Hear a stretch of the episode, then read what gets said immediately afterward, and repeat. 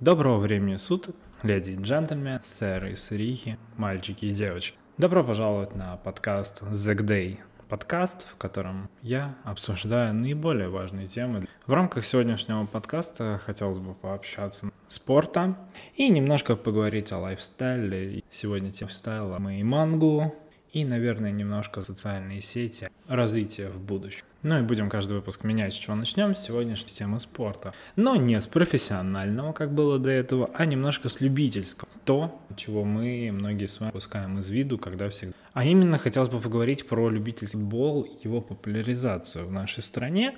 А именно благодаря такому клубу, как Амкал, которому уже пятый год, и который на YouTube-пространстве практически сделал спортивное, такое любительское видео, и выкладывает большое количество видосов, определенной регулярностью. Но давайте прежде всего, для тех, кто не знает, того, что же такое футбольный клуб «Амкал». Футбольный клуб «Амкал» образовался путем объединения множества различных футбольных блогеров и фиферов, которые на заре YouTube, начиная с две тысячи двенадцатого года, делали различный видеоконтент. Начиналось все в основном с фифы, да, вот этой компьютерной игры, где ребята играли на полупрофессиональном уровне и записывали видос. Да, из отцов-основателей этого жанра это были Кефир, Ставр, Финита, Панда. Да, это все никнеймы ребят, которые записывали. Но при этом параллельно с ними начали появляться футбольные блогеры, которые записывали свои видосы. В частности, Герман, Эль Классика, Финита, да, который также записывал Денчик фломастеров и постепенно набирал контент. Ну и впоследствии путем многочисленных коллабораций, различных роликов появилась идея у Германа Эль Классика собрать свой футбольный клуб из ребят, которые снимают фифу и в целом неплохо играют в футбол. Так образовалась первоначально эс эф, не эс эф, а севен эф United, а после команда Германа, которая впоследствии переросла в футбольный клуб Амкал. Да, и название как раз появилось ровно после того, как распался профессиональный футбольный клуб «Амкар» из Перми, а из-за того, что Герман еще и картавит, под... многие подписчики придумали такое прекрасное название «Амкал». И там было в действительности очень большое количество футбольных блогеров, которые есть и сейчас, и постепенно-постепенно этот состав расширялся различным... различными людьми. И по итогу мы вот имеем на данный момент уже пятый сезон футбольного клуба «Амкал», который собирает по, своей, по всей стране большое число зрителей. Ну и параллельно с этим, постепенно отбирая многих ребят в команду, были такие два прекрасных человека, как Жека и Никит, ребята с канала Тудротс, которые сейчас, на момент записи данной, данного подкаста, имеют более трех миллионов подписчиков на одном большом YouTube-канале, называемом одноименным Тудротс. Тоже футбольная команда, которая пошла, так сказать, в противовес, можно сказать, правда, противовес футбольному клубу «Амкал». В чем тотальная разница, да, для понимания? «Амкал» — это сборная блогеров, у которых множество своих каналов, на которые многие запиливают сюда и туда видосики. «Тудротс» — это же один YouTube-канал, на котором целая, ну, уже футбольная команда, и в целом они записывают все ролики исключительно на один канал.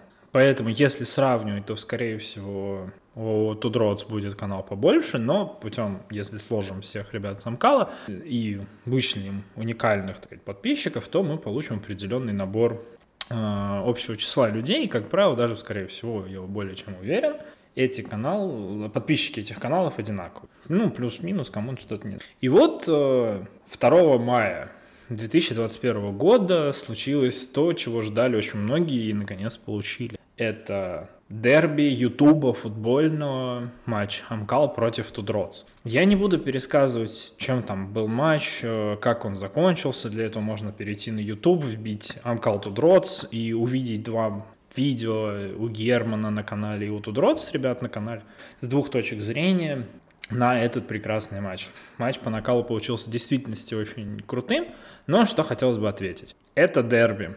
Это дерби двух принципиальных соперников на данный момент, которые когда-то были друзьями, но уже все разошлись, и теперь это две конкурирующие, так сказать, банды, которые пытаются и борются за YouTube, именно футбольный YouTube. И стоит отметить, что на данный момент «Амкал» и «Тудротс» сделали в разы больше для развития любительского футбола в нашей стране, нежели чем весь Российский футбольный союз вместе взятых.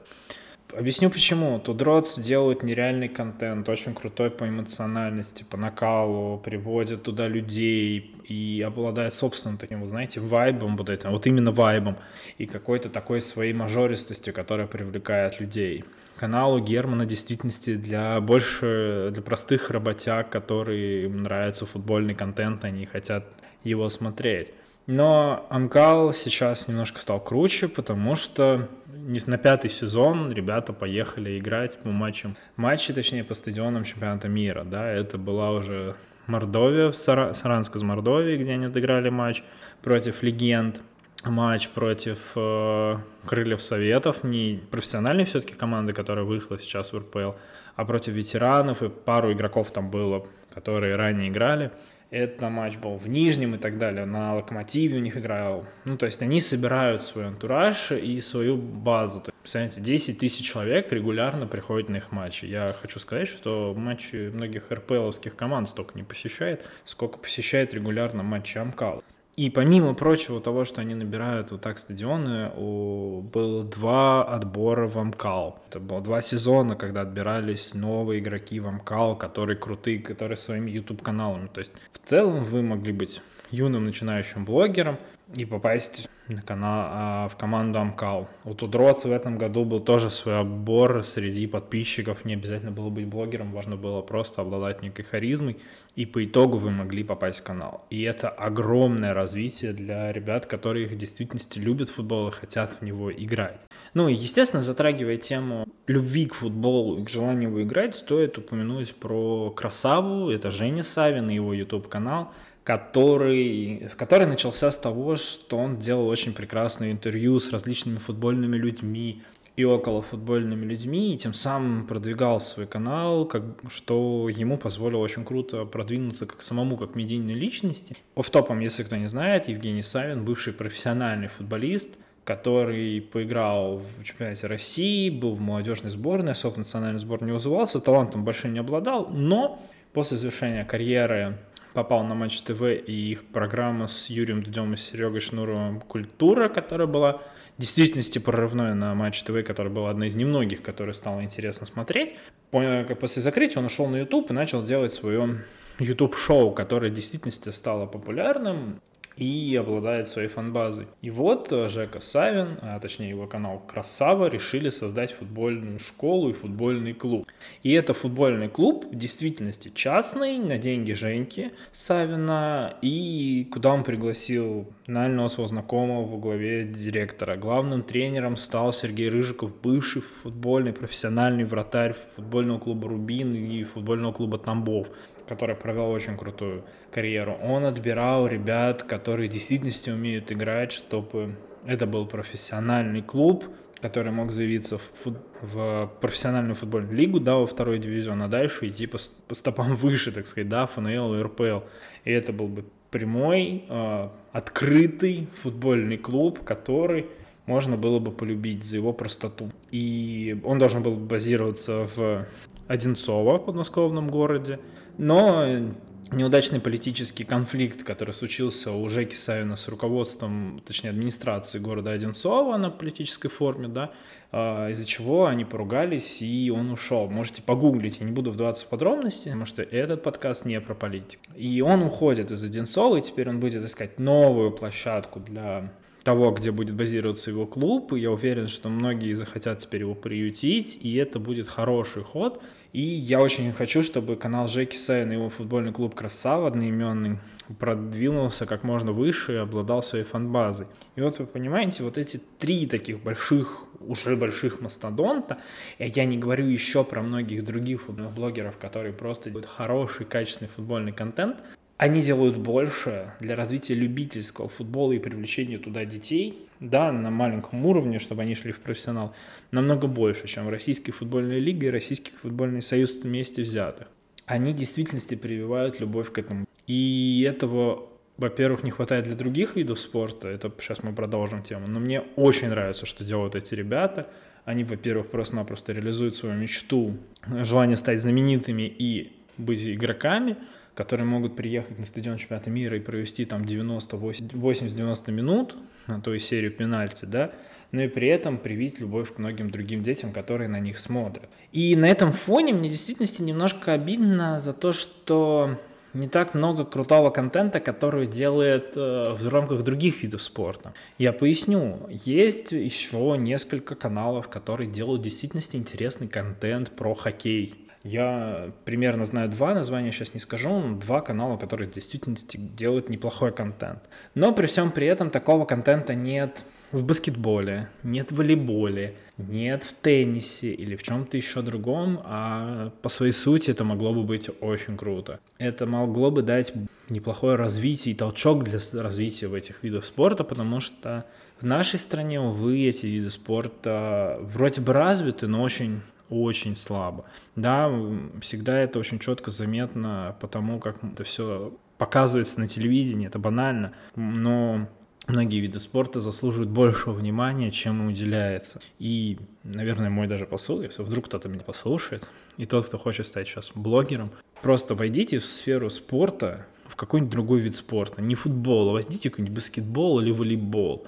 Если вы за это шарите, просто начинайте делать ролики. Начинайте просто снимать ролики. Я уверен, что год-другой вас в действительности заметят и реально востребованным. Как минимум, я думаю, Матч ТВ захочет вас пригласить к себе, чтобы вы были неким либо комментатором, либо таким вот простым парнем-аналитиком, который смог бы внести свою лепту в развитие этого вида спорта на большой телевизионной площадке. Ну и немножко профессиональных новостей все-таки. Давайте уже закончим с темой футбола. Финалы Лиги Чемпионов и Лиги Европы. Финал Лиги Чемпионов в этом году Челси, Манчестер Сити. Манчестер Сити, который я очень ждал и понимал, что он, скорее всего, пройдет. И Челси, который неплох, и который был темной лошадкой, все-таки пробились в финал. Финал должен состояться в Стамбуле. Сейчас поговаривают о том, что он пройдет, может пройти в Англии, чтобы командам не летать. Все равно это все при закрытых трибунах. И бедный Стамбул, который может пропустить второй финал Лиги Чемпионов. Включено, что календарь просто сдвинется. Но это на самом деле было ожидаемо. Финал Лиги Европы — это Манчестер Юнайтед против Вильяреала. Манчестер Юнайтед, который я ожидал еще в первом подкасте, говорил о том, что он, скорее всего, выйдет. И Вильяреал, который тренируемый Унаи Эмери, так сказать, тренеришка, который провалился как бы в российском чемпионате, а это его уже там шестой или седьмой, короче, если даже не больше финал, и он почти всегда выигрывает этот трофей. Поэтому в этот год финал Лиги Европы наиболее будет интересным, потому что есть Юнайтед, который очень силен, и Вильяреал, который под магической аурой все-таки Унаи Эмери, который их выйдет. Ну и финал мы посмотрим, кто из них выиграет. Уже можно, мне кажется, самому сделать прогноз по мере того, кто вам нравится. Ну и одна из нашумевших новостей, которая уже сходит на нет, и про нее надо было, наверное, из подкаста раньше, но я все-таки еще раз пройдусь по этой теме, потому что интересны уже последствия. Это Суперлига, которую хотели организовать э, владельцы клубов Реала, Мадрид, Барселоны и Ювентуса, которые хотели собрать супертоповые команды в одном таком чемпионате, и у них не получилось, и теперь еще идут споры о том, что же с ними сделать и как это должно быть. В двадцать четвёртом году будет изменен уже, точнее вступит в силу изменения в рамках не жеребьевки, а проведения Лиги Чемпионов, новый формат турнира, все будут привыкать что да как, и это будет тоже интересным. Вступит швейцарская система, которая уже вовсю применяется в киберспорте. Если вы не знакомы, прочитаете, что такое швейцарская система проведения турниров. А мне кажется, это очень интересная история, когда команды в действительности могут побороться за различные путевочки дальше. И теперь мне, мне правда интересно, как УЕФА отреагирует все вот эту движуху вокруг Суперлиги, как они будут наказывать, потому что ни хрена еще непонятно, что совсем, и затихнет ли эта история дальше, потому что а, в разных клубах по-разному происходят отголоски от всего этого безобразия. И мы по итогу сможем посмотреть это буквально, мне кажется, после лета, потому что УЕФА сейчас очень вплотную занимается проведением чемпионата Европы, который уже должен стартануть буквально в июне, и в Питере будут множество матчей, поэтому за этим будут следить все. И после этого УЕФА уже примется вплотную за этот формат, за Лигу Чемпионов, и будет, скорее всего, беспощадно наказывать клубы, которые еще не отказались от всей этой идеи. А тем временем у нас подходят все чемпионаты к концу, и, возможно, следующий выпуск как раз и будет подведению итогов всего футбольного сезона европейского, сезона двадцать двадцать - двадцать двадцать один, так сказать, первого такого после карантинного сезона. Ну и давайте уже отойдем от новостей спорта. Пусть э, они живут сами себе, а мы пойдем дальше.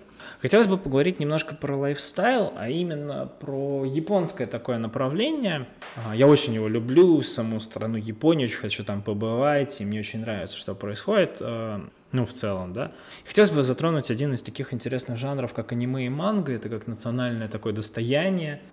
Я думаю, что многие из вас уже слышали, знают, что такое аниме, смотрели, скорее всего, и на фоне всего этого мне еще больше забавляет, как э, власти Санкт-Петербурга блокируют э, различные порталы, на котором есть, э, так сказать, мультипликационные, да, вот эти все истории с аниме «Токийского гуля», смертя, «Тетради смерти». И это очень своеобразно, потому что уверен, что дети этих же людей наверняка смотрели это аниме и все-таки к этому знают. Но сейчас это какой-то все равно проживает свой всплеск, хотя, наверное, самый пик уже прошел, и остались либо такие прям хардкорные фаны, которые всегда любят этот жанр, либо те, кто неравнодушен в целом миру культуры комиксов, аниме и манги. Ну и давайте для тех, кто вообще понимает, что это что к чему, да, аниме это все-таки уже, так сказать, телевизионный интернетовский видеоформат воспроизведения, так сказать, японской мультипликации. Манга же это в действительности произведение формата такого же комикса, только, как правило, большим объемом, более понятным текстом, более текстовое больше, нежели чем эмоциональное, но передача. Комикс же это, да, в нашем как раз большинстве понимания, это небольшое такое литературное произведение в картинках с какими-то диалогами и какими-то очень своеобразными вставоньками типа бэнг, ауч и всем прочим, да. Можете просто посмотреть, что такое комикс, и посмотреть. Вот в целом серия Marvel — это комиксы, серия ди си, да, это комиксы, и множество из других комиксов, которые, как, ну, имеются, да. Комиксы, как правило, все читают слева направо, а манга — это уже такие истории японские, которые большого объема, читаемые справа налево. И тут важно не путать, что такое еще графический роман. Все-таки граф-роман — это в действительности законченное произведение в картинках, то есть это графически. Поэтому для тех, кто не знает, немножко погуглить, я не буду вдаваться в все подробности. И в свое время я читал и обладаю различными комиксами, различными граф-романами. Любимых серий является «Город грехов».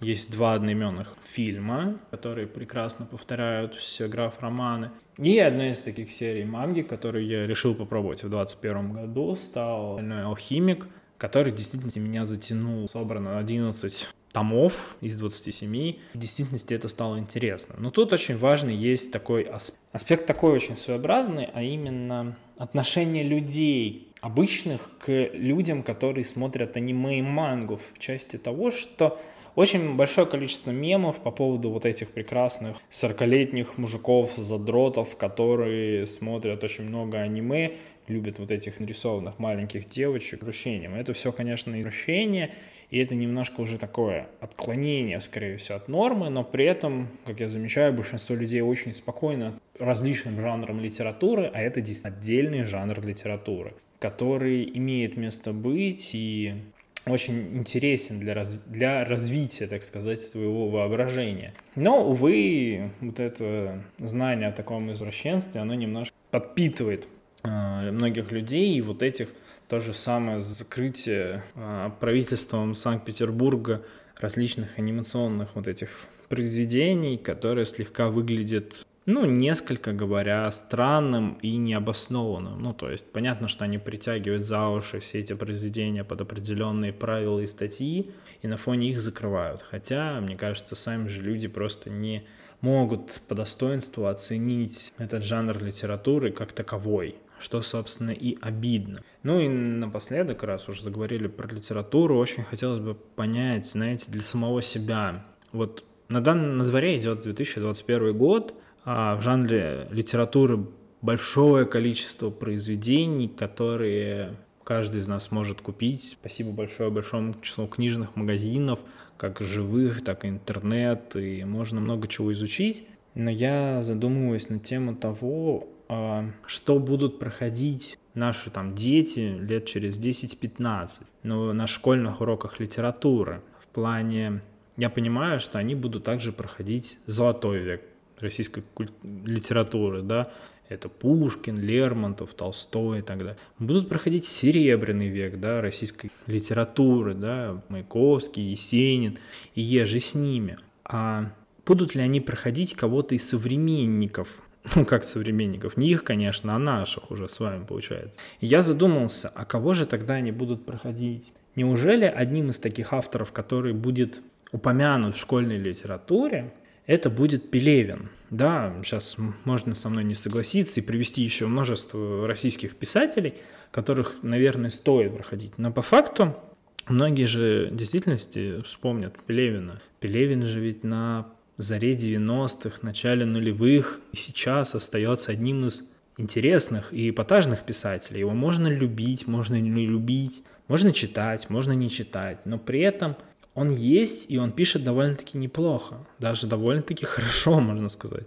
И неужели в старших классах теперь э, можно будет проходить Пелевина и разбирать его произведения? И, конечно, сходу бросается ответ «нет», Министерство культуры явно его не допустит, очень много написано того, что нельзя изучать в школе и все в этом прочем, все в этом духе, что они найдут на основе чего закрыть, а закрыть там правда на основе чего много есть, но по факту ведь его произведения не так глупы, как кажутся. И когда ты читаешь Пелевина, ты не всегда сразу можешь понять. Знаете, доктора Живаго многие люди перечитывают несколько раз и находя для себя все самое новое. И он не входит в школьную программу. Мастера Маргарита люди читают в двадцать, в сорок и в пятьдесят, а и то и в девяносто лет, и для, находят для себя что-то новое. А Мастера Маргарита входит в школьную программу, и там тоже есть очень своеобразный аспект. И вы знаете, проходить Пелевина в одиннадцатом классе и брать его как пример для э, сочинения по русскому языку, это же гениально, с одной стороны. А с другой стороны, многие проверяющие не готовы к такому. И да, сейчас многие берут в качестве литературы, ты можешь взять абсолютно любое произведение, которое в действительности относится к художественному жанру.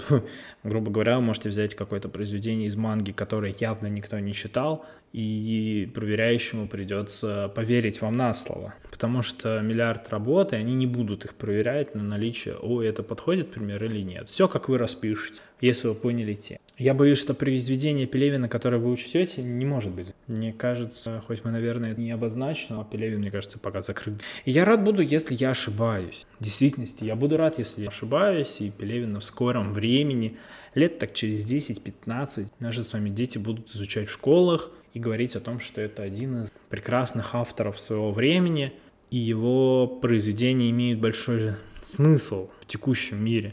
Но до этого еще далеко, мы еще посмотрим, как обернется вся эта художественная деятельность в кругах. Ну, на этом, собственно, все. Я всегда же надеюсь, что следующий выпуск подкаста выйдет чуточку быстрее, чем предыдущий. Получается так, как получается. Спасибо большое, что вы прослушали мой подкаст. Соглашаться, не соглашаться на эту тему. И, надеюсь, в скором времени мы с вами сможем к этой теме. Спасибо большое и хорошего вам времени.